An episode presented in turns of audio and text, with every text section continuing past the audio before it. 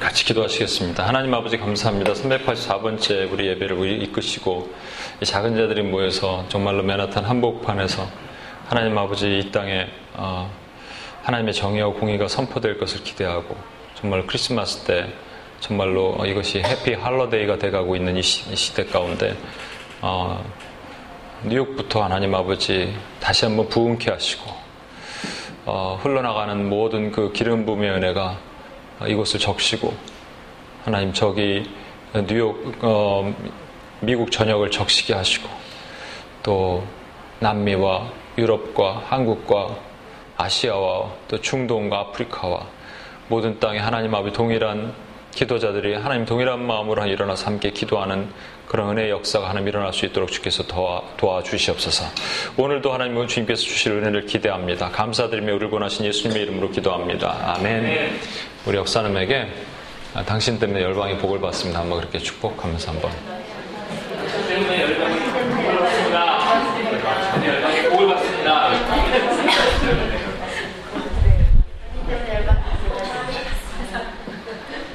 오늘은 특별히 시트루 화면을 보면서 Empire State 빌딩을 바라보면서 야 이거 대단한 것 같아요 그죠? Empire State 빌딩을 바라보면서 여기 비치죠? 야 이렇게 이런 게 대단한 것 같아요 저희 같은 동양의 작은 나라에서 온 사람들이 이 뉴욕 한복판에서 이렇게 기도할 수 있다는 것이 하나님의 은혜인데 있을 땐 잘 모릅니다 그죠? 그러니까 이게 은혜예요 이게 놀라운 은혜입니다 하나님이 나중에 그 이유를 다 설명해 주실 거예요. 왜 그때 그랬는지.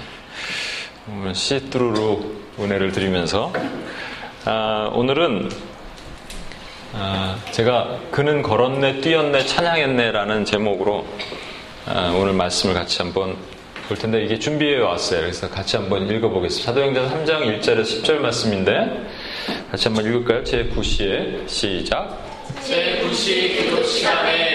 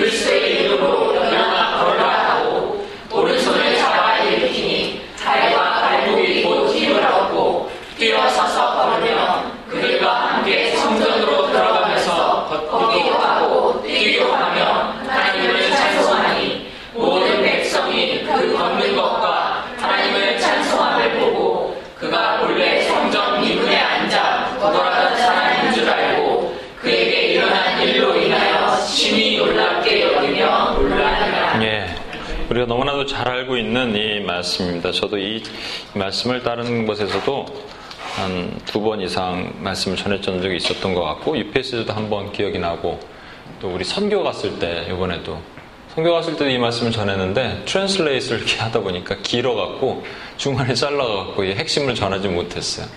근데 이번에 다시 이 말씀을 준비하면서, 하나님 또 새로운 이, 아, 깨달음을 주시더라고요. 그래서 참 이 성경은 대단한 것 같아요. 같은 스토리인데 뭐 역사 얘기나 뭐 이런 것 같으면 그런 그렇게 음, 새로운 말씀들이 계속 흘러나가지 않을 것 같은데. 음, 제9시 기도 시간에 베드로와 요한이 성전에 올라갈세. 그 다음에 나면서 못 걷게 된 이를 사람들이 메고 오니 이는 성전에 들어가는 사람에게 구걸하기 위하여 날마다 미문이라는 성전문에 둔지라. 이 안진뱅이는 여기에 어, 그 안진뱅이죠? 안진뱅이는 어, 미문이라는 문 앞에 앉아 있었는데 그냥 일종의 그냥 앵벌이라고 보시면 됩니다. 그냥 사람들이 갖다 놓고 항상 거기서 구걸을 해서 저녁 때 되면 데리고 오고 이 사람이 그 사도행전 4장에 보면은 40살 조금 넘었더라 돼 있기 때문에 40살, 41살 뭐 맥시멈 42살 정도? 이 정도 되는 걸로 추정되는 사람이에요. 그러니까 40년 동안 한 번도 일어나 본 적이 없어요. 걸어 본 적이 없는 사람이에요. 그러니까 자기의 삶 life가 그냥 항상 그렇게 되는 것이 당연하다고 여기면서 여기 놓였던 이 앵벌이의 삶을 살았던 사람입니다. 여기 미문이라고 얘기하는 이 미문은요, 아름다운 문이란 말이에요. beautiful gate. 그리고 여기 실제 성전을 그 역사학자들이 추정해 보면 이 남쪽에 있는 문인데 그 gate가 double gate 두 개의 문이 있는데 그게 너무나 아름다운 대리석과 수많은 것으로 되어 있고 특히 hallway 이렇게 그 가는 그 길은 천장부터 벽까지 전부 은과 금으로 화려하게 장식이 되어 있었다고 합니다. 그 미문에 여기를 앉혀놨어요. 그러니까 이 미문이라는 것, 아, 또 미문이라는 것이 중요한 게 여러 가지 문이 있게 동서남북의 문이 있지만 특히 이 문은 가장 아름답기도 했고, 어, 그렇기 때문에 제사장과 바리새인 서기관들 이런 사람들은 이 문을 많이 통과한 거예요. 이 문을 통과했기 때문에 또 제사장 바리새인 서기관들은 하던 일이 뭐냐면 예, 외식을 좋아하잖아요. 외식하는 거. 그죠? 집에서 밥 잘 안 먹고 외식을 많이 하니까 이게 성전 미문에 거지들이 앉아 있으면 동전 하나 탁 던져주면 사람들이 와 저기 제사장이 던져주는구나 이것을 하는 걸 되게 좋아했단 말이에요. 그래서 많은 거지들도 또 많은 사람들도 그곳에 있었고요. 거의 대부분의 출입은 이쪽으로 하게 돼 있었다는 거예요. 성전을 출입할 때. 성전에 기도하러 가든 제사 지내러 가든 많은 이쪽으로 이쪽으로 출입했고 또 이쪽에서는 성전에서 장사하는 사람들이 있었죠. 장사하는 사람들도 많이 이곳에 모여 있었답니다. 특히 40년인데 40년 동안 한 번도 일어나지 못했기 때문에 몇 살 때부터 여기 있었을지 모르지만 예를 들어 한 20살 때부터 있었다 그러면 20년 정도 성전 미문에 앉아 있는 이 사람은 아주 유명한 사람이에요, 사실은. 그죠? 그냥 탁 얘기하면 아는 사람이에요. 걔 있지. 그러면 그 사람인 거예요. 모두가 알려지는 이 사람. 모두가 익숙한 이 상황 가운데 좀 이상한 것은 어, 이 예수님께서 많은 병자를 치유하시고 고치시고 뭐 수많은 각색 병든 자들 열병도 치유하시고 귀신도 치유하시고 다 하셨어요. 예수님께서 다리 저는 자도 치유하셨는데 안진뱅이를 고치셨다는 얘기가 뚜렷이 없고 그리고 말이죠. 어, 예수님이 성전에 들어가셨죠. 분명히 들어가셨고 여러 번 들어가셨습니다. 그 전에도 사실 그런데 우리가 주목하는 성전에 들어가신 것은 성전의 안식 어, 일, 일 전에 들어가셔서 거기에 성전에서 장사 지내는 사람들 다 내쫓으시고 다 뒤집어 엎으시고 성전 숙청 작업을 청소 작업을 하셨단 말이에요. 근데 성전 미문에 항상 앉아 있는 이 사람을 왜 못 보셨을까? 그날은 그냥 성전 들어가기에 바쁘셔서 못 보셨을까? 아니면 그 전에 들어갔을 때는 왜 못 보셨을까? 못 보셨다면 들으실 수는 있을 것 같아. 여기 보면 이 사람이 뒤에 이제 베드로와 요한에게 소리를 지르는 장면이 나옵니다. 한 번만 줍쇼! 이렇게 하는 거예요, 그게. 그게 자기 일이야, 미션이야. 장사의 장사, 자기가 하는 일이. 한 번만 줍쇼! 하는데 예수님께서 이렇게 제자들과 걸어가다가 못 들으셨을까? 만약에 그거 못 보시고 못 들으셨다 하면 또 하나 가능성, 이게 그냥 스쳐 지나갈 수 없을 이유가 뭐냐면요. 예수님이 성전을 입성하실 때, 예루살렘 성에 들어가실 때, 온 예루살렘 성에 소동을 했습니다. 왜냐하면 선지자가 온다. 선지자가 400년 동안 없었거든요. 여러분 우리가 지금 상상하는 거와 차원이 틀린 거예요. 400년 동안 선지자가 없었는데 선지자가 생겼다는 말이에요. 그들에게. 근데 그가 선지 예언만 하는 것이 아니라 능력도 행하는데 막 귀신이 쫓겨나고 병자가 일어나고 죽은 자가 살아난다는 소문이 온 성에 파다했어요. 근데 그가 들어오신다는 거예요. 그러니까 막 종려나무를 바닥에다 깔고 호산나 다윗의 자손이여 그래서 찬양을 했어요. 낙이 타고 오시는. 근데 그 소문이 어디까지 퍼졌겠어요? 여기 당연히 여기 성전 근처에 퍼졌겠죠.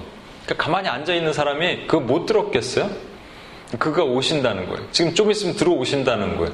그랬으면 내가 이 저 안진뱅이라면 지나갈 때 기다렸다가 소경도 아니에요. 소경은 귀 이 뭐야 바디메오는 소리라도 듣고 이렇게 막 소리 질렀는데 다윗의 자손 예수야 나를 좀 살려주십시오. 나 다리 다리 좀 고쳐주십시오. 이렇게도 했을 수 있을 것 같아요. 그죠?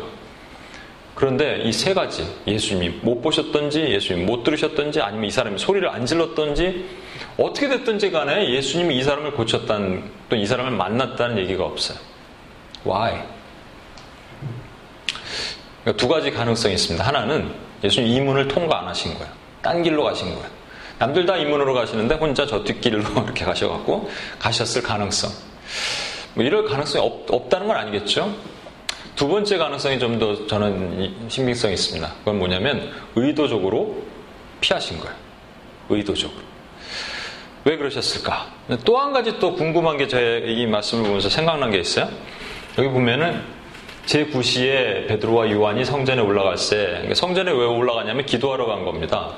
9시라는 것은 이 유대의 9시니까 이게 오후 3시예요. 유대인들은 하루에 세 번을 기도합니다. 아침 일찍 그리고 점심 때. 그러니까 정오에 기도하든지 아니면 오후 3시쯤 요쯤 기도하는 거예요. 해가 이렇게 떠 있을 때. 그리고 밤 해가 지고 잠자기 전에 이렇게 기도해요. 저기 모슬렘들은 다섯 번 기도하잖아요. 이 사람들은 세 번을 기도합니다. 유대인 어, 크리스찬들도 이렇게 하루에 세 번씩 기도했어요. 정해진 시간에 기도했어요. 바울도 어디든지 항상 전도 여행을 가면 기도할 곳을 찾았어요. 회당에서 기도했어요. 예를 들어서 빌립보에 갔더니 거기에는 기도할 회당이 없어갖고 자주장사 루디아 집에 가갖고 기도했어요. 그, 그래서 루디아를 만난 거예요. 그만큼 기도를 정하는 거, 기도 시간을 정하는 게 매우 중요했는데 베드로도 말이죠. 그 욕바에서 하늘에서 내려오는 환상을 볼 때 지붕에서 아홉 구시에 기도했다고요. 그러니까 딱 기도 시간을 정해서 기도하는데 이 특별히 혼자 이 성전이나 회당에 가서 기도할 때는 혼자 아니고 기도짝과 주로 이제 많이 갔다는 거예요. 기도짝은 아무나 가는 게 아닙니다. 어, 같이 갈래? 그래서 간 게 아니고 마음이 되게 통하는 사람, best friend와 가는 거예요. 그럼 질문이 있습니다. 베드로와 요한이 best friend 됐을까요? 이 둘은 어떤 사이였습니까? 베드로가 수제자라는 것은 뭐 여러분 얘기 많이 들었죠. 왜 수제자야? 뭐 어떤 학자들은 나이가 많아서 수제자다. 그런 것도 있겠지만 그거보다는 이 마태복음 16장에 보면 예수님께서 베드로에게 열쇠를 주세요. 열쇠를 주신다고 약속을 해요. 그리고 열쇠를 줄 테니까 네가 이 반석 위에 내 교회를 세울 것이다. 그 음부의 권세가 그것을 어, 침놓지 못할 것이다라고 약속하신 그 열쇠를 받았다는 이유. 그리고 또 어, 예수님께서 승천하시고 오순절 다락방에서 기다리고 있었을 때 베드로가 뻘떡 일어나서 우리가 이제 가론 유다가 죽었잖아요. 그리고 한 자리가 공석이 됐는데 이 자리를 채울 또 다른 제자를 뽑아야 됩니다. 마띠아를 뽑을 때 그것을 이렇게 인도했던 사람이 베드로예요. 그러니까 그런 것은 주로 리더가 하는 일이잖아요. 또 실제적으로 오순절 성령 강림 이후에도 그 사람들 앞에서 전도했던 실제 복음을 전했던 자도 많은 제자들 중에서 120명 중에서 베드로라고요. 그래서 베드로가 수제자인 것에 대해서는 의심할 여지가 없습니다. 그런가 하면 이 요한이라는 사람은 어떤 사람이냐면 어, 그러니까 베드로가 이 수제자였기 때문에 많은 사람들이 많은 또 제자 12명 제자 중에서 베드로를 좋아했던 사람들도 있었을 것 같아요. 요한은 야고보 요한이 형제죠. 그죠? 야고보 요한이 형제입니다. 근데 마태복음 20장, 마가복음 10장에는 그 유명한 드디어 그 어, 치맛바람 사건이 나타나요. 야고보 요한 어머니가 와서 말이죠. 예수님께서 그 나라가 오면 예수님이 왕권을 이제 차지하게 되면 왕이 되시면 한 명은 오른쪽에 한 명은 왼쪽에 좀 앉혀 주십시오 했어요. 그래서 뭔 얘기를 하는 거냐 예수님 물어봤어요. 뭔 얘기 하는지 모르면서 물어봐 아니, 앉혀 주십시오. 그랬어요. 그 내가 주는 잔을 너희가 마실 수 있겠느냐? 그랬더니 그냥 마실 수 있다 그랬어요. 그냥 무조건 좋아 보이는 거예요. 그렇게. 그때 어떤 일이 있었냐면 나머지 열 제자가 분개했다고 돼 있어요. 분개했다. 그 중에 한 명이 베드로입니다. 그러니까 저는 이런 생각이 들어요. 또 예수님께서 어떤 특정한 사역을 하시거나 특정 지역을 가실 때는 이 세 명을 또 따로 데리고 다니셨어요. 베드로, 야고보, 요한. 변화산 꼭대기 갈 때도 베드로, 야고보, 요한을 데리고 가시고 나머지 아홉 제자가 남아 있고. 겟세만의 동산의 마지막 기도라고 할 때도 어, 열한 제자를 데리고 들어가셨다가 세 명, 베드로, 야고보, 요한만 더 깊이 이렇게 데려가셨어요. 그러니까 특별히 어떤 리더십에 대한 그런 어떤 개념을 가지고 있었던 것 같아요. 그러니까 우리가 알지 못하는 그 안에 텐션도 있었겠지만 또 라인도 있었을 것 같아요. 너 누구 라인이냐? 나 베드로 라인이야. 너는 나 요한이야. 그래갖고 왜냐하면 보세요. 왜 그럴 수밖에 없냐면 이들은 기다렸다고요. 예수님이 왕이 되는 거를. 왕이 되면 한 자리 찾아야 되잖아요. 그래서 자기들이 이렇게 다 정했어요. 그게 마태복음 16장도 그렇고 끊임없이 이렇게 보면은 누가 큰 장가 항상 이렇게 자기들끼리 다퉜어요. 누가 큰 자란 건 이루는 거예요. 야, 누가 국무총리할 거 아니야? 베드로지. 왜? 수제자잖아. 그런 게 어딨냐? 요한이지. 왜? 야고보와 요한은 오른쪽 왼쪽 할 거야. 그러니까 너 뭐 할래? 나는 그러면 문교부 장관 할게. 이게 자기들끼리 다 정한 거예요. 다 정해놓고 막 다투고 있는 그 모습을 보면서 그 중에서 가장 tension이 컸을 사람이 베드로와 요한이야. 근데 이 둘이 지금 교, 이 best friend가 됐어요. 금, 금세? 그래갖고 기도하러 갈 수 있어요? 베드로는 또 어떤 사람 어느 정도였냐면요. 베드로는 이랬어요. 어, 예수님께서 디베라 부활하시고 다음에 디베라 바닷가에서 나타나셨잖아요. 그렇죠? 그리고 베드로의 마음을 세 번 질문하시면서 치유하시는 그 장면 있죠? 내가 나를 이 사람들보다 더 사랑하느냐? 그, 그 치유가 됐어요. 마음속에. 많이 울었을 것 같아. 치유가 되고 네가 젊었을 때는 네 스스로 띠뛰고 네가 원하는 데를 다녔지만 늙어서는 네가 두 팔을 보이고 다른 사람 위해서 띠뛰고 네가 원치 않은 곳을 이끌 것이다. 네가 어떻게 죽임을 당하는지 이것을 말씀하신 것을 그랬어요. 그러니까 베드로도 인식을 했겠죠. 아, 내가 이렇게 이제 좀 지나면 내가 어려운 고난도 겪게 되겠구나. 아, 주님이 말씀하신 거. 그러면서 너는 나를 따르라. 이게 딱 얘기하셨어요. 그 상황이면 거기서는 예 주님 이래야지. 이런 얘기를 한 거예요. 저 사람은 어떻게 되겠습니까? 지금 요한은 어떻게 될까? 이거 얘기한 거야. 그러니까 지금 그렇게까지 들으면서도 베드로의 마음은 항상 이 경쟁자, 이 요한이 어떻게 될 건가? 이게 궁금했던 거예요. 아, 이 정도 텐션이 있었어요. 그런데 둘이 기도하러 갔어. 참, 대단한 거죠. 어떻게 둘이 갈 수 있었을까? 어, 기도하러 갔다고 돼 있습니다. 기도. 근데 이 사건은 사도행전 3장이니까 사도행전 2장에 있었던 사건을 여러분 아실 거예요. 오순절 성령의 강림. 그래서 모든 사람이 또 성령의 깊은 충만함과 성령의 체험과 방언과 이런 것을 통해서 우리 자기들이 경험하지 못한 성령의 능력을 힘입었어요.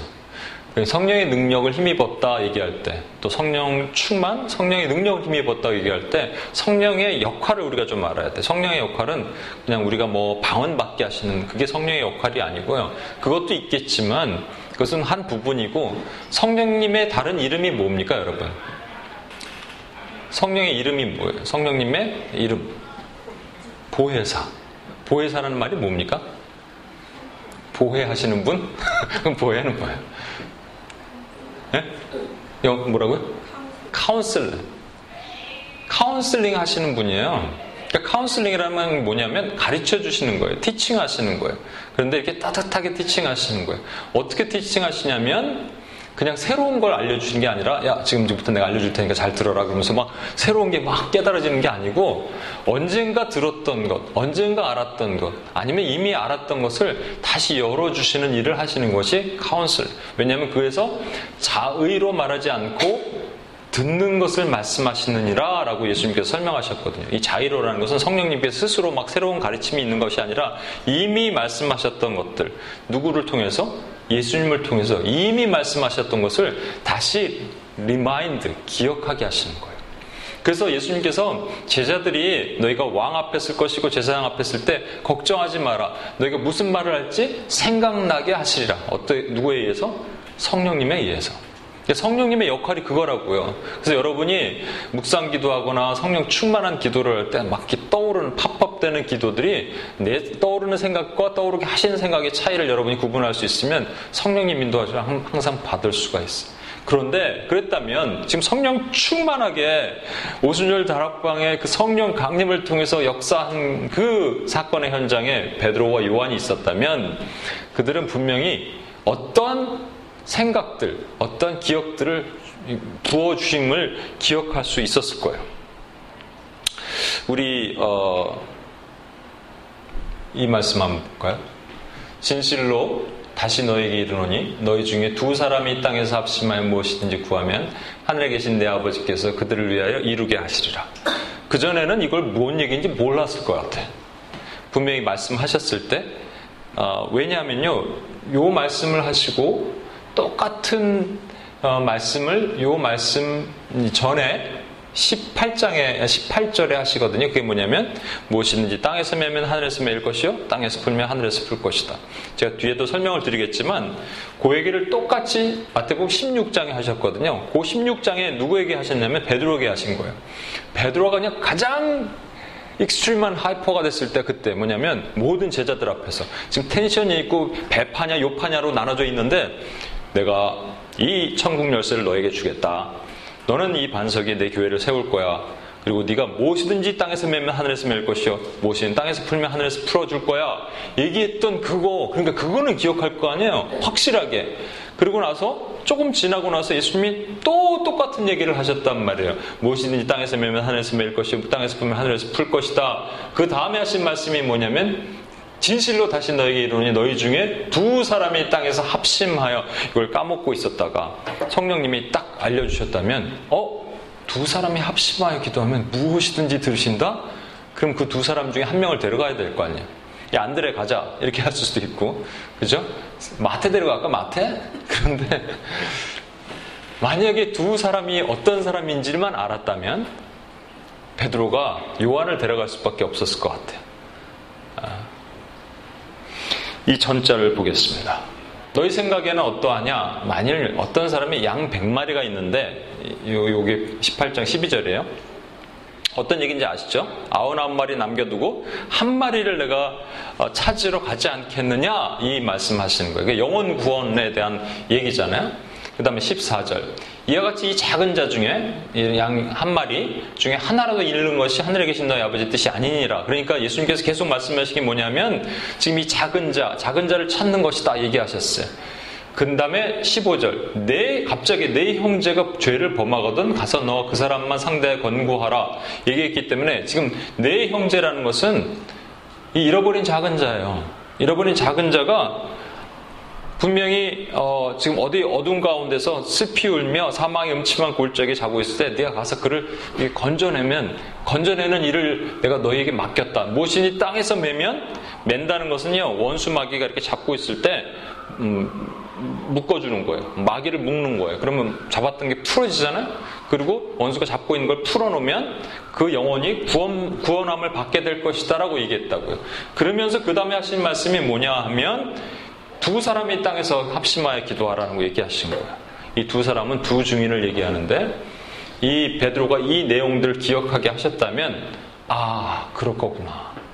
이 합심의 기분, 이 형제 죄 용서를 통해서 합심이 일어나는구나.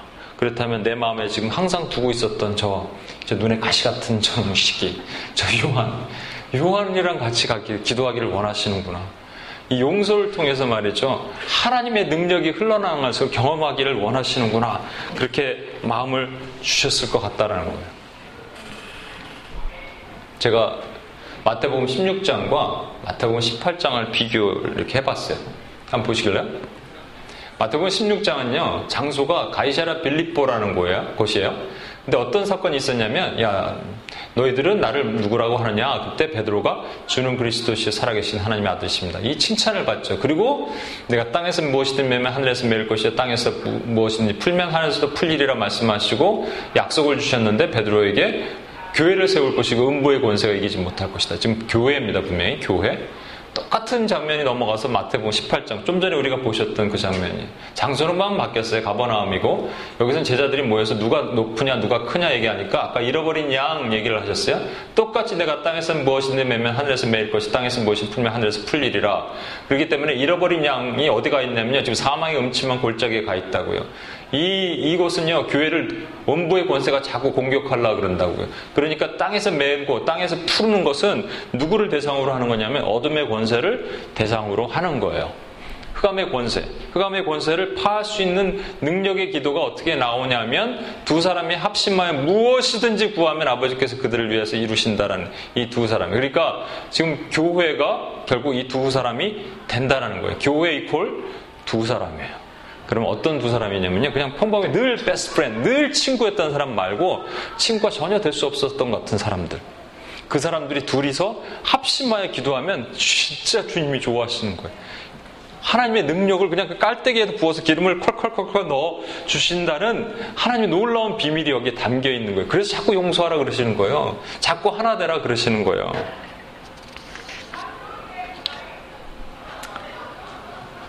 근데 예수님은 지금 이 베드로와 요한에게 말이죠. 예수님이 의도하셨을 가능성이 상당히 아까 높았던 볼 수 있는데 안 보고 들을 수 있는데 안 듣고 아니면 그 사람이 소리칠 수 있는데도 무시하고 지나갔던 이 안진뱅이에게 첫 번째 힐링 미션을 맡기신 겁니다. 물론 70인 전도하러 나갔을 때 그들이 뭐 병자도 고치고 귀신도 쫓아냈긴 했지만 둘씩 둘씩 나갈 때 지금 이것은 오순절 성령 강림 후에 예수님이 안 계실 때란 말이에요. 예수님이 계실 때면 괜찮은데 예수님이 안 계실 때 첫 번째 미션을 누구한테 하게 했냐면 이 안진뱅이라고요. 예수님도 말이죠. 그 38년 된 베데스다 엠머스에 누워있던 병자를 고치실 때 예수님께서 그를 주목하여 바라보시고 측은히 여기시고 병이 오래된 것을 아시고 그렇게 그랬거든요. 그러니까 예수님이 이 안진뱅이를 그냥 무시하고 지나가실 이유가 별로 없어요. 그러니까 우리가 이렇게 본다면 이건 첫 번째 미니스트리, 첫 번째 미션으로 이 안진뱅이를 베드로와 요한에게 맡겨 놓으시기 위해서 놔두셨다. 놔두셨다. 우리가 이렇게 볼 수 있는 거예요. 어,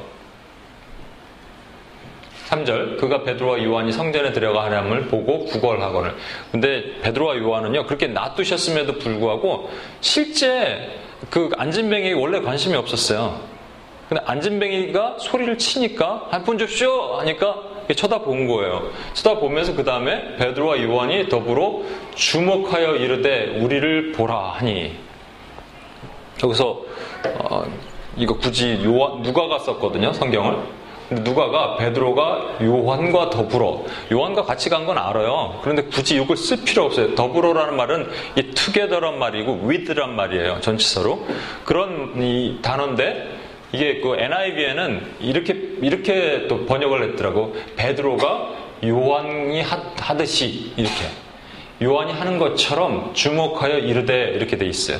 이걸 굳이 쓸 필요가 없는 더불어를 썼다. 더불어는 이 옛날에 이런 가요가 있었는데 눈빛만 봐도 알 수 있잖아. 이거 알아요, 여러분? 눈빛만 봐도 알 수. 이게 눈빛만 봐도 알 수 있는 게 아니라 정원 자매가 그 얘기했나? 그거보다 더 심오한 거예요. 이, 이 초코파이 CF 뭐죠? 말하지 않아도 알아요. 이거예요. 그냥 왜냐면 이렇게 걸어가다가 한번 줍쇼 했는데 나는 무시하고 지나가고 베드로는 쳐다볼 수 있단 말이에요. 베드로는 쳐다봤는데 요한은 그냥 쑥 먼저 들어갈 수 있단 말이에요. 그런데 한 푼만 줍쇼했을 때 둘이 같이 동시에 쳐다본 거라고요. 둘이 동시에. 그죠? 아니면 둘이 동시에 무시할 수 있었어요. 그렇게 했다면 이 둘이 하나가 된 거예요. 여러분 성령의 능력에 놀라운 것은요 예수님한테 붙어 있었다는 증거가 되는 거예요. 예수님이 머리로 하고 저와 여러분이 팔이고 누군 장단지고 누군 종아리면요 적어도 두 사람이 같이 기도하러 갔을 때 영이 교통하는 거예요. 영이 교통하는 것을 경험하는 것만큼 여러분 놀라운 것이 없습니다. 부부가 교, 교통하죠? 아니, 그쵸? 진짜로. 부부, 부부는 그, 그, 바울이 그랬잖아요. 그죠? 그, 어, 기도할 때 외에는 각방을 쓰지 말. 기도할 때는 따로 해야 돼. 그래, 그래야지 뭐, 아버지야, 저 딸을 용서하여 주옵소서 이런 걸 할 수 없잖아. 그죠? 근데, 제가 아, 여기 그 요즘에 안 오는데 뭐 여기 어느 교회 그 목사님에서 항상 기도하면 그, 어, 그 교회 지체들이 와서 저한테 물어봐요. 뭐 지난주에 뭐 어제 그 목사님이랑 담임 목사님 통화하셨어요? 아니? 그 왜? 목사님과 설교 내용이 똑같다는 거예요. 그래서 제가 깨달았어요. 아, 그 목사님에서 중보하고 기도할 때 내용까지 똑같은 게 한두 번 있었던 것이 아니에요. 정말 여러 번 그랬어요. 최근에도 내가 들었어. 그래서 어, 떻게 이런 일이 있을 수 있을까? 그 사람에서 중보할 때 성령 안에서 영이 교통하는 거예요. 영이 교통한다는 거 여러분 그것만큼 놀라운 게 없습니다. 그래서 부부는 좀 응? 결혼하신 분들 해야 돼. 같이 기도하면서 남편과 아내가 컨펌되는 걸 경험해야 된단 말이에요. 저는 우리 그 아내가 없기 때문에 우리 어머니와 컨펌하는 영이 교통하는 것을 경험하고 있습니다. 정말 정말 놀라운 거예요. 그래서 하나 되는 것, one spirit. 그리스도 안에서 원 스피릿을 경험하게 하시는 거예요. 그게 핵심이. 아까 둘이 처음에 어떻게 기도하러, 뭐 하러 같이 같은 마음으로 갔죠? 기도하러 간 거예요. 기도하러. 기도의 자리가 무너지셨습니까? 그럼 기도하셔야 돼요, 여러분. UPS 이렇게 지금 조금 이렇게 가난한 마음들을 주시는 이 상황이 나는 너무 좋아. 옛날에 조금 걱정이 됐는데 요즘만큼 내가 기도 많이 하는 데가 없는 것 같아. 그냥 앉으면 기도해. 그냥 주여 어찌하오리까 이렇게 기도가 막 흘러나오는데 그 은혜가 되는 두 번째는 우리 안에 이 작은 사람들이 몇 명 좀 많이 줄었잖아요. 근데 적어도 이 안에서는 downsize 시켜주신 이유가 뭘까요, 여러분? 난 우리가 one spirit으로 하나님이 우리를 하나 되게 하실 거라는 그런 마음을 주신 거예요. 오늘 또 우리 형제님 또 새로 오셨는데 새로 와도 우리가 one spirit으로 하나님 앞에 부어지면 one spirit이 되는 거예요. 성령 안에서. 이들은요, 이렇게 합심해서 기도하면서, 어, 예수로부터 오는 그 양분을 공급받았던 것 같아요.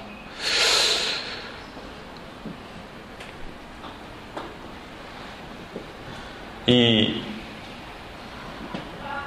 안진뱅이가 무엇을 얻을까, 무엇을 얻을까 이렇게 바라봤을 때 우리가 그 유명한 베드로가 이런 얘기를 합니다. 은과 금은 내게 없거니와 내게 있는 것을 내게 주노니 나사렛 예수 그리스도 이름으로 일어라 걸어라. 여러분, 음, 원스피릿까지 좋아요. 기도하러 갔어요. 둘이서 한 마음이 됐어요. 아, 그런데 어, 여전히 그들 가운데 여전히 베드로는 국무총리가 되고 싶어 했고 여전히 요한은 아, 오른쪽 아니면 왼쪽에 앉고 싶어 했던 그 마음이 그냥 남아 있었을 거 아니에요. 그렇죠? 근데 어떻게 그냥 기도하러 간다고 어느 아침에 하루아침에 싹 바뀔 수 있었을까요? 그들 가운데는 이게 그대로 있었을 거 아니에요. 그런데 이런 얘기를 이상한 얘기를 하네요. 베드로가 은과 금은 내게 없거니와 내게 있는 것으로 내게 주노니 나사렛 예수 그리스도의 이름으로 일어나 걸어라. 지금 제가 WPS 같은 거 우리 노숙자 전도할 때는 우리가 절대 일부 하나 주지 못하게 합니다. 뭐 쿼러 하나도 안 주게 해요. 그렇지만 제가 한국을 가끔 가끔 가면 음, 그 지하철이나 이런 데 노숙자들 앉아 있어요. 그러면 뭐, 뭐천 원을 주던 좀 마음이 동하면 만 원을 주던 이렇게, 이렇게 주고 옵니다. 근데 만약에 저한테 어떤 노숙자가 최근에도 이렇게 어, 맨하탄에 카페인가 있었을 때 그죠? 찾아와서 돈 달라 그런 사람들이 있더라고요. 근데 제가 한 푼만 줍시오 했는데 어, 내 은행에 가서 1억을 찾아오지 못했는데 못 주겠는데 이렇게 했더니 이건 장난치는 거잖아요. 지금 one 렙돈, two 렙돈 정도 원하는 사람에게 지금 뭐라고 얘기냐면 은과 금은 내게 없대. 말이 안 되는 거야. 말장난도 아니고 말이죠. 근데 왜 이렇게 은과 금은 내게 없다라고 표현했을까?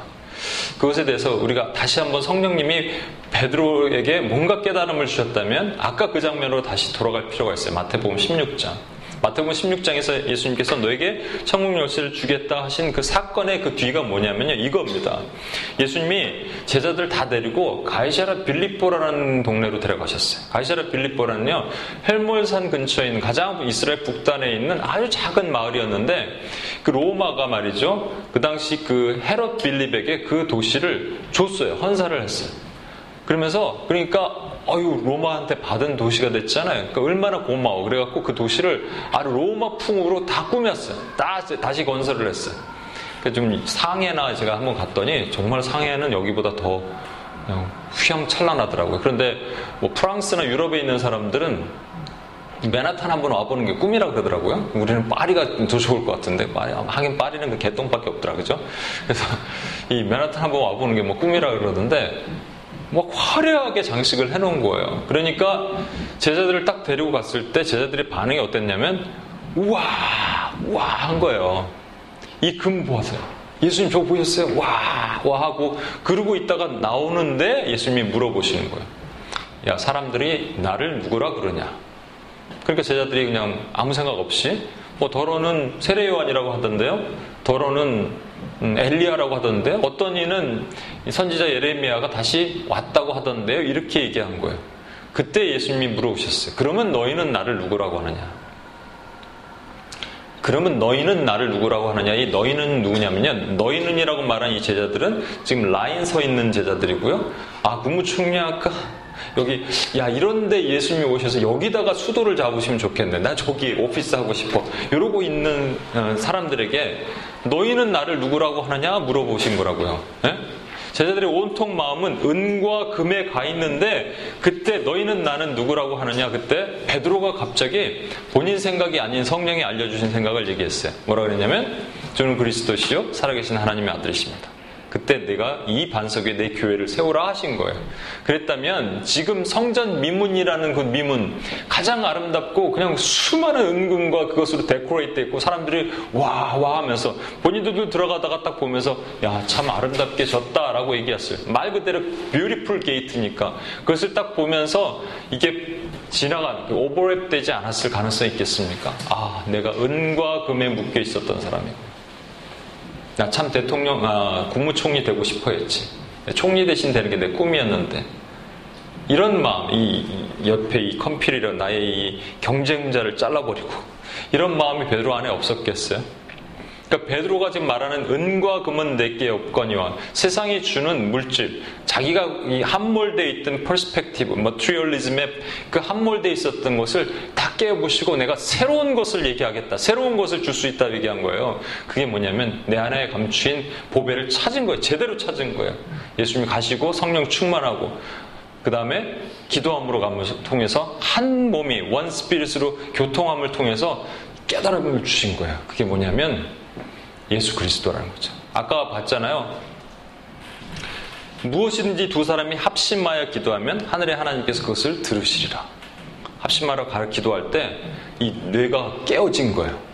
그 다니엘에게 얘기할 때 뇌에다 이상을 심어 주셨다고 얘기하시 그냥 뇌를 망치로 하나님이 팍 치신 거야. 그래서 자기가 가지고 있는 이 perspective, 가지고 있는 견고한 진, 그리고 어떤 질그릇과 같은 부분들 다 깨어 부시니까 갑자기 이 안에 감추인 보배가 막 증거되기 시작하는 거예요.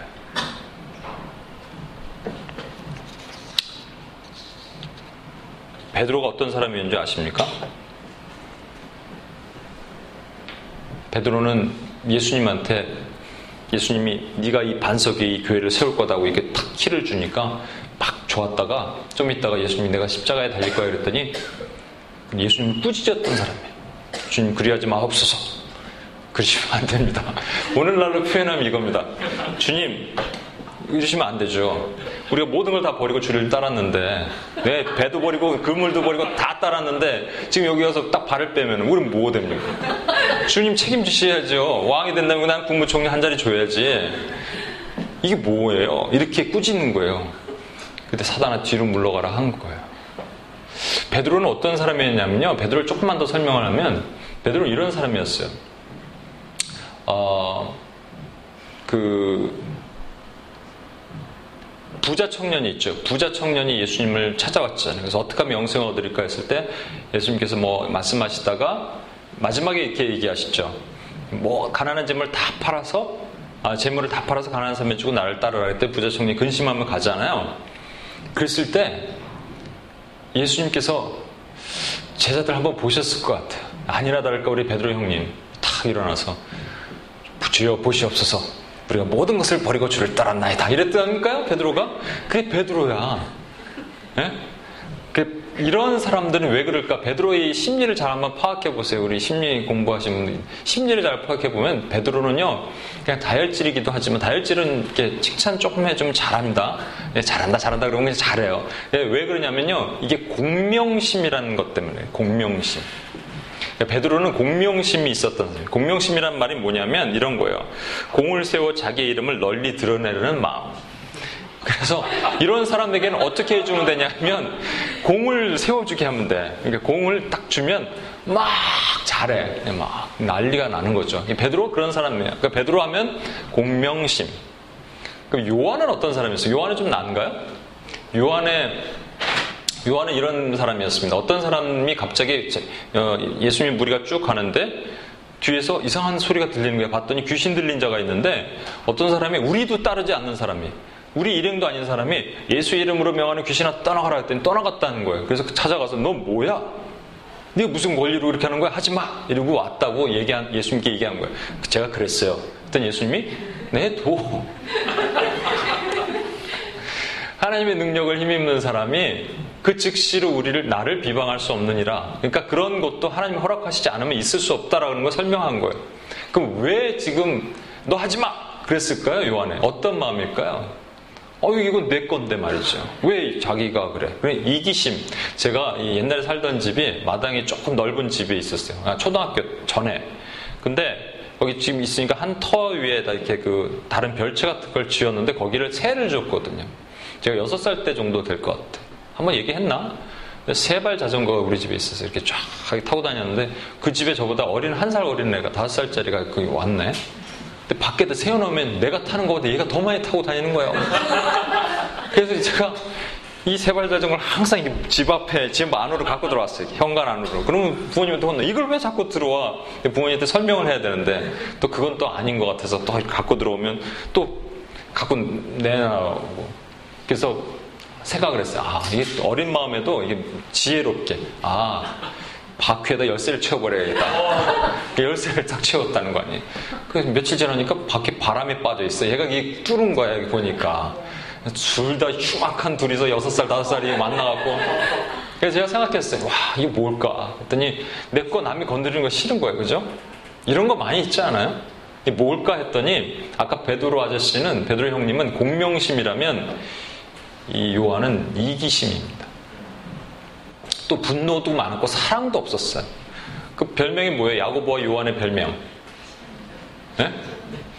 우리 명수 간사님이 별명이 뭐냐 그랬더니 천둥의 아들이라 그랬는데 천둥의 아들이 아니라 우레의 아들, 우레의 아들이에요. 천둥이나 우레나 같아요. 뭐 son of thunder니까.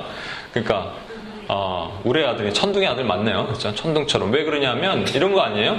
어, 예수님께서 사마리아를 통과하셔야 되는데 사마리아를 못 통과하게 그들이 저지를 했어요. 그랬더니 주여 내가 저 하늘로서 불을 명하여 저들을 다 멸하라 하리까? 이랬다고요. 아, 이건 참 말도 안 되는 능력도 없는 것이 야, 이렇게 예수님 오면 기가 막히게 했을 것 같아요. 그런 사람들이 그런 사람들이 지금 어떻게 변화된 거예요?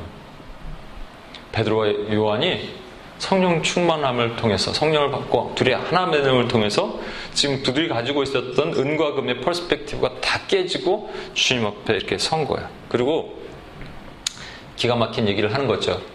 예수 그리스도 이름을 주겠다. 오른손을 잡아 일으켰어요. 오른손. 앉아 있는 사람이 오른손을 잡아 일으키면 계속 손을 들게 되는 겁니다. 저와 그래 여러분이 항상 제가 기도할 때 아, 능력의 기도를 할 때 오른손을 들으라고 얘기하는 이유가 그거예요. 오른손이라고 굳이 쓰지 않아도 되잖아요. 손을 잡아 일으키면 되는데 오른손을 잡아 일으켰다고요. 오른손을 잡아 일으킬 때 왼손으로 당기면 이렇게 당깁니다. 이렇게 당기든지. 그렇죠? 그러면 어느 손으로 당겨야 되나요? 네? 오른손으로 당겨야 되잖아요. 아닌가요? 이렇게 당겨도 되나요? 이렇게 당겨도 충분히 되긴 되겠다. 그죠? 오른손으로 잡으면 오른손으로 당기는 거 아니에요. 잡아 일으키려면. 오른손은 주님의 주권의 손입니다. 이걸 믿은 거예요. 뭘 믿었냐고요? 너희가 두 사람이 무엇이든 합심하여 이 땅에서 기도하면 하늘의 하나님이 들어주고 반드시 이루시리라. 믿음이 생긴 거예요. 여기까지 가니까. 뛰어서 걸으며 그들과 함께 성전으로 들어가면서 걷기도 하고 뛰기도 하며 하나님을 찬송하니 모든 백성이 그가 걷는 것과 하나님의 찬송을 보고 그가 본래 성전 미문에 앉아 구걸하던 사람인 줄 알고 그에게 일어난 일로 인하여 심히 놀랍게 여기며 놀라니라 이렇게 말씀이 되어 있습니다. 기적이 일어난 거야. 여러분 잘 보십시오. 예수님은 왜 어, 그냥 스쳐 지나가기 조차가 어려운 그 안진뱅이, 그 유명한 안진뱅이, 오랫동안 앉아있던 그 안진뱅이, 그 안진뱅이를 이 제자 두 명에게 ministry로 주셨을까? 자 보십시오. 뭐 베드로와 요한이 저 베데스다 연못 근처에 있었던 38년 된 병자도 고칠 수 있었어요. 아니 소경 바디매오도 고칠 수 있었어요. 다른 사람도 치유할 수 있었어요. 그런데 이렇게 함으로써 이 사람들은 항상 이 안진뱅이는 모든 사람들이 알고 모든 사람이 주목하던 사람이에요. 그렇다면 이 40년이니까 베데스다 연못에 예수님이 고치신 것은 38년 된 병자니까 이것은 40년 된 병자니까 말이죠.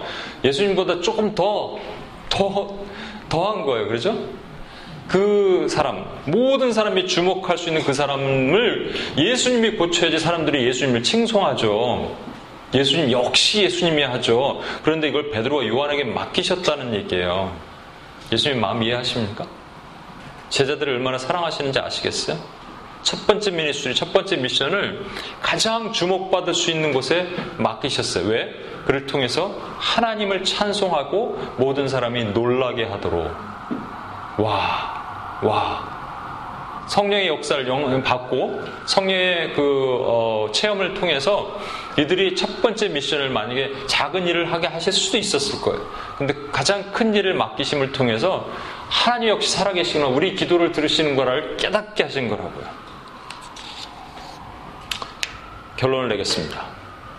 베드로와 요한이 어떻게 기적을 경험했습니까? 첫 번째, 늘 그들이 기도하던 자리로 기도하러 갔어요. 두 번째, 합심했어요. 마음이 하나가 됐어요. 교통했어요. 세 번째, 은과 금이라는 그들이 오랫동안 가지고 있던 퍼스펙티브를 다 깨어 부셨어요. 찍어내어 버렸어요. 그렇다면 저와 여러분에게도 이제 저와 여러분에게 맡기신 영적인 안진뱅이들이 있습니다. 오늘도 기도했던 많은 사람들이 우리의 영적인 안진뱅이고요. 아니, 우리 주변을 둘러보면 수많은 영적인 안진뱅이들이 있어요. 40년 동안 한 번도 뛰어서 하나님을 찬양하고 걷지 못했던 영적인 안진뱅이들이 얼마나 많은지 몰라요. 제가 UPS 사역하면서 한 가지 딱 하나 느낀 거 하나님이 주셨던 지혜 딱 한 가지 말씀드렸잖아요. 그거는 세상에 아픈 사람이 참 많다. 포로되고 눌린 사람 참 많다라는 거예요.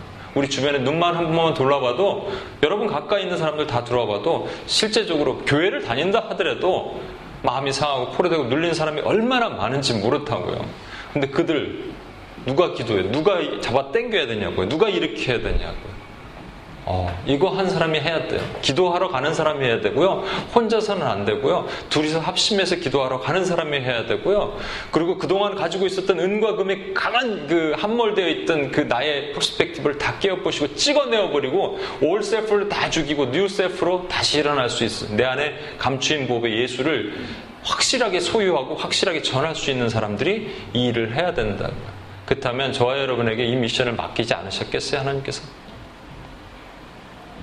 저와 여러분에게 이것을 선물로 준비하고 계시고, 지금도 일하게 하시고, 지금도 성전 미문 앞으로 우리를 이끄시고, 안진뱅이들 이렇게 일어나라. 이렇게 하지 않으시겠어요? 그럼 우리가 해야 되는 게 뭐예요? 이들이 했던 것처럼 해야 돼.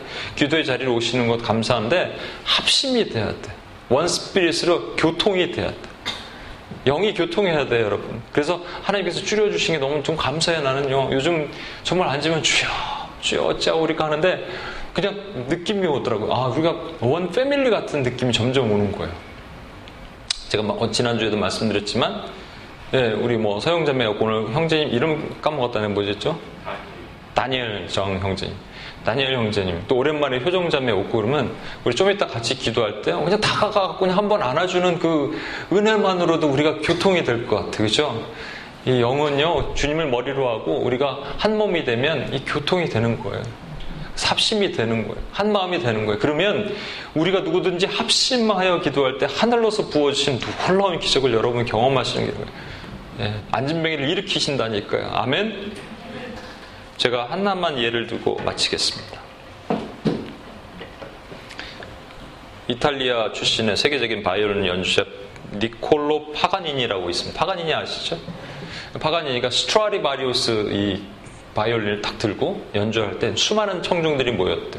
막 연주를 하다가 갑자기 바이올린 줄이 하나 뚝 끊어진 거예요. 바이올린 줄은 네 줄이죠. 그죠? 뚝 하나 끊어진 거예요. 그 사람들이 와 기타 줄 끊어져도 땡 소리가 큰데 바이올린 줄은 되게 크게 울립니다. 땡 사람들이 놀란 거예요 처음에. 근데 또 연주를 하는데 너무 막 세게 연주하다 보니까 또 하나 줄이 딱 끊어졌대요. 그 사람들이 그때는 약간 웅성웅성하면서 좀 웃는 사람들도 있었고 세 번째 줄이 끊어진 거야. 그랬더니 사람들 생각에는 아유 끝났구나 오늘 응? 연주는 끝났구나. 뭐 기타 같은 경우 끊어지면 옆에 다른 기타 갖고 이렇게 치면 되잖아요. 그런데 이건 아, 닌것 같아요. 왜냐하면 바이올린 자체가 스트라리바리우스잖아. 요 그때 파가니니가 이렇게 얘기했대요.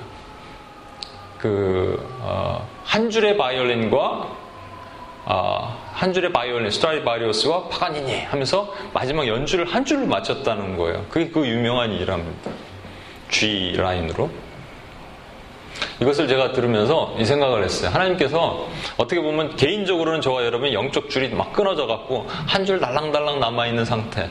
아니면 우리 EPS의 모습이 지금 그럴 수도 있는지 모르겠어요.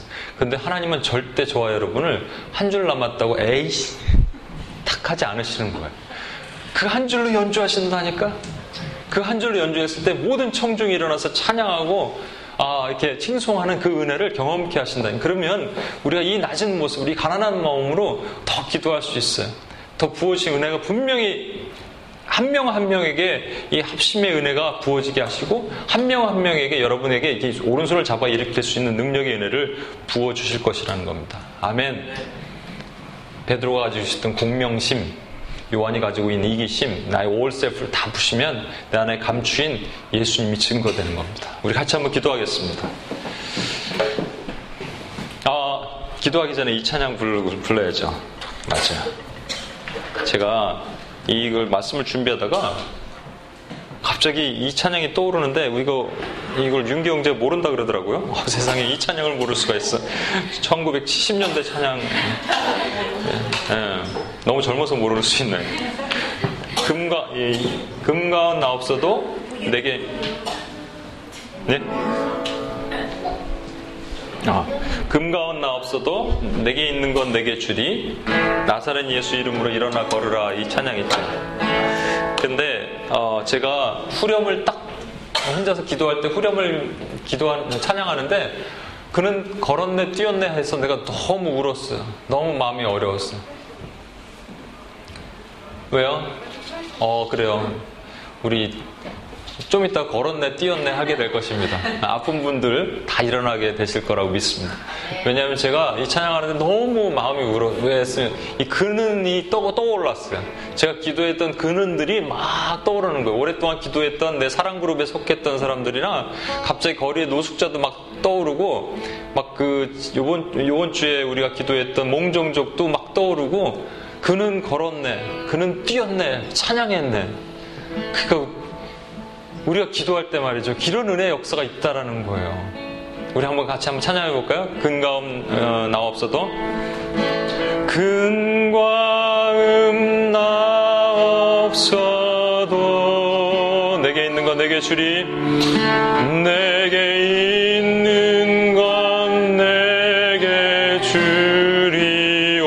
나사렛 예수 이름으로. 곧 나사렛 예수 이름으로 일어나 일어나 걸으라. 그는 걸었네. 그는 걸었네. 뛰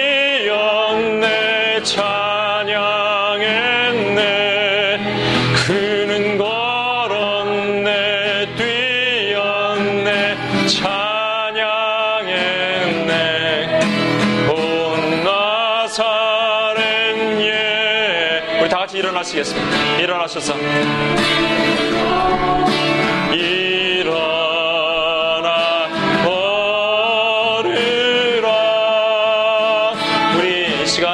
그는 걸었네 뛰었네 찬양했네 할 때 여러분 잠깐 눈을 감으시고 여러분 그가 뛰어 어, 생각나십니까? 성전 미문에 예수님께서 우리를 위해 맡겨놓으신 그 사람이 혹시 여러분 지금 떠오르십니까? 그 사람이 여러분의 가족일 수도 있고요. 여러분 친구일 수도 있고 아니 나랑 이름 한번 피 한 방울 섞이지 않고 그냥 스쳐 지나갔던 사람 아니면 오늘 우리가 기도했던 몽종족일 수도 있고요. 아니면 내가 오랫동안 기도하는데 지독히도 변하지 않는 그 사람일 수도 있고요. 아니면 거리의 노숙자일 수도 있고요. 여러분 지금 성령께서 알려주시는 거 우리 합심하며 나는 알려주실 거예요. 각자에게 각자에게 하나님이 우리 기도의 제목들이 있잖아요. 한 번만 더 이거 눈을 감고 한번 손을 좀 앞으로 뻗어 주시겠어요? 이렇게 손을 앞으로 뻗고 이 찬양 한 번만 다시 들을 때 우리 마음이 하나님께 좀 올려졌으면 좋겠습니다. 금가운 금가운 나 없어도 내게 있는 건 내게 주니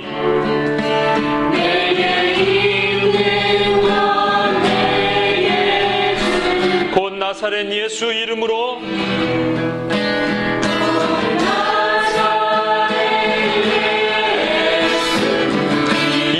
걸으라를 선포하십시오.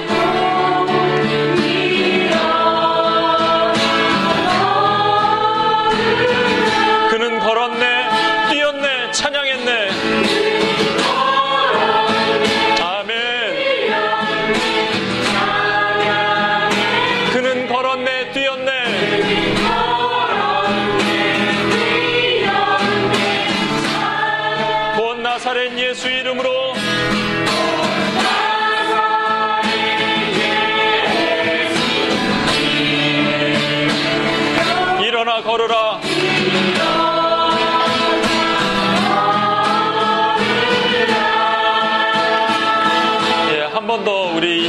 텐데 우리를 조금 어 그냥 기, 바이올린줄 바이올린줄 세 줄이 끊어진 상태로 우리가 어떻게 보면 대롱대롱 매달려 있는 그런 가난한 마음으로 우리에게 주셨어요. 근데 가장 가난할 때가 가장 기도가 은혜가 되는 것 같아요. 저는 이 지금이 너무 행복합니다.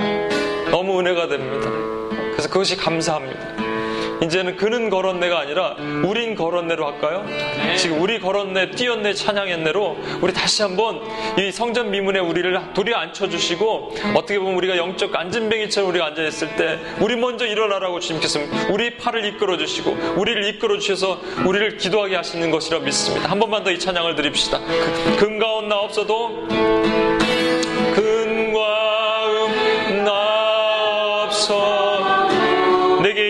내게 주니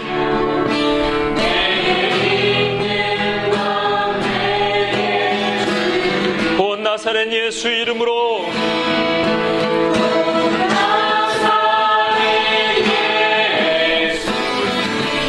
일어나 걸으라.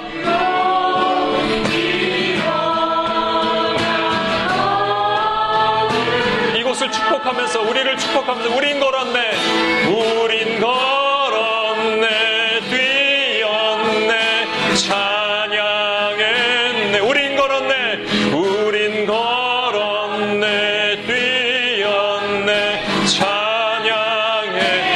나사렛 예수 본 나사렛 예수. 이름을 일어나 걸어라 일어. 우리 손을 앞으로 뻗어 주십시오. 뉴욕 땅을 향하여 뉴욕 땅을 향하여. 그는 걸었네 그는 걸었네. 그는 걸어 이 뉴욕 땅에 있는 영혼들이여 찬양하게 될 것입니다. 노숙자들을 향하여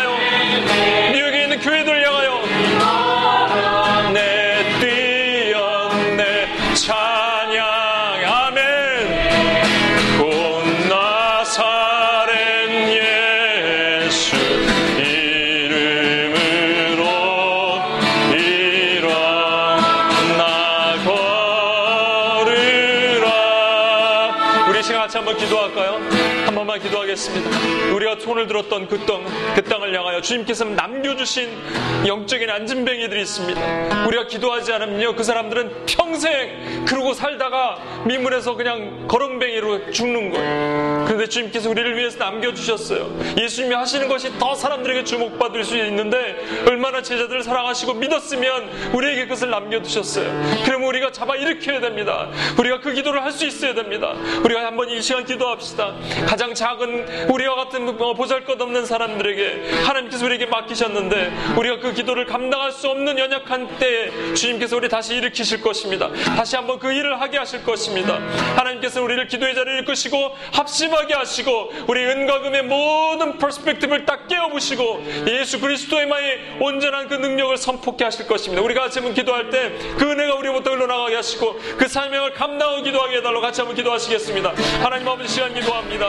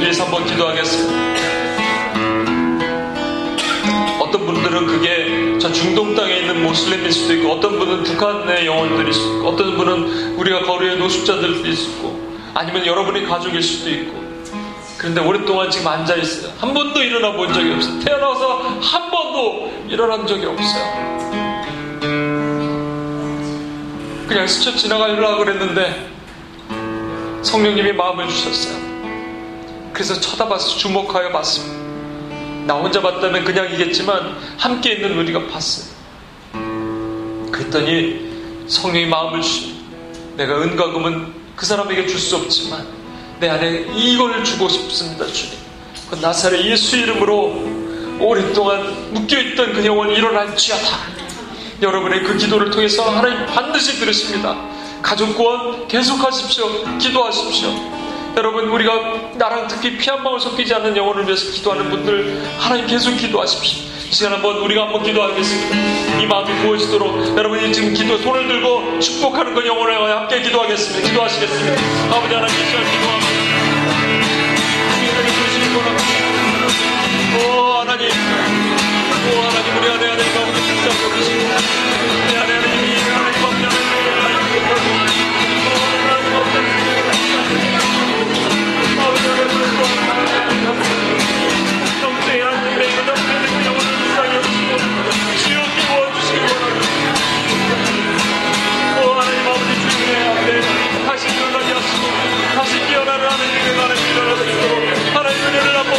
주시옵소서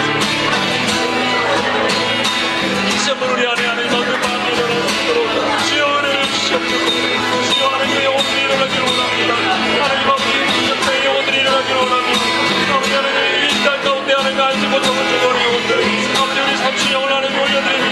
하나님 그 중동에 있는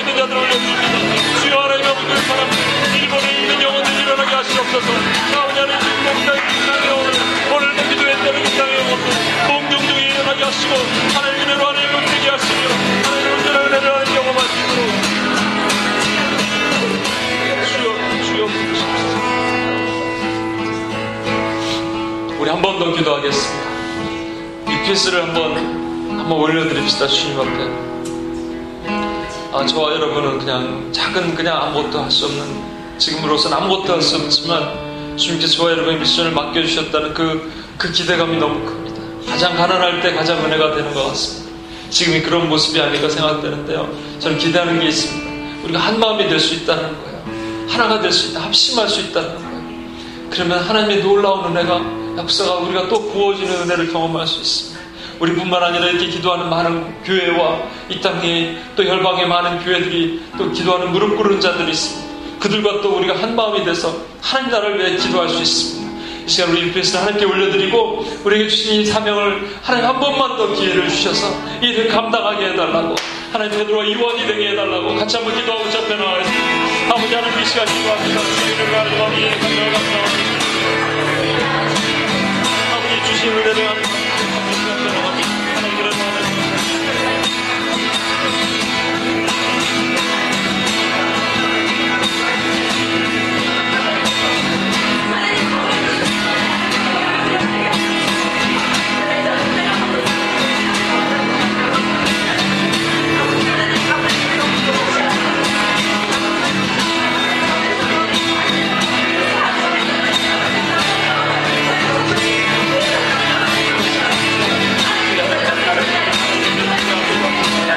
We'll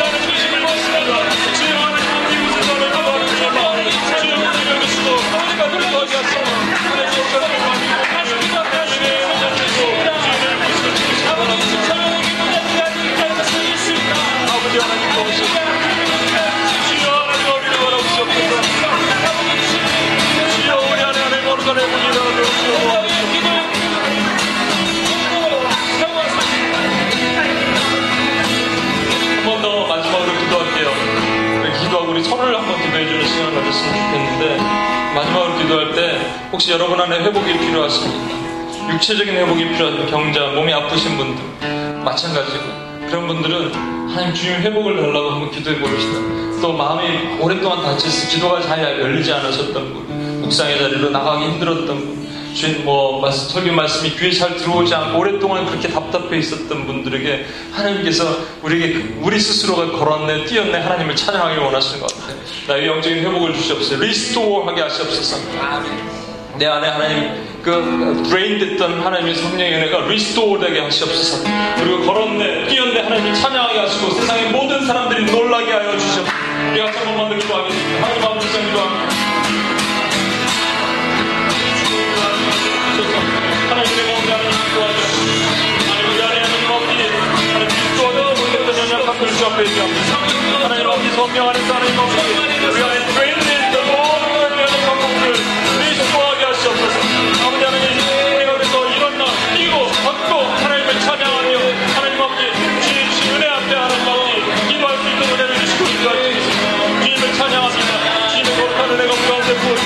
주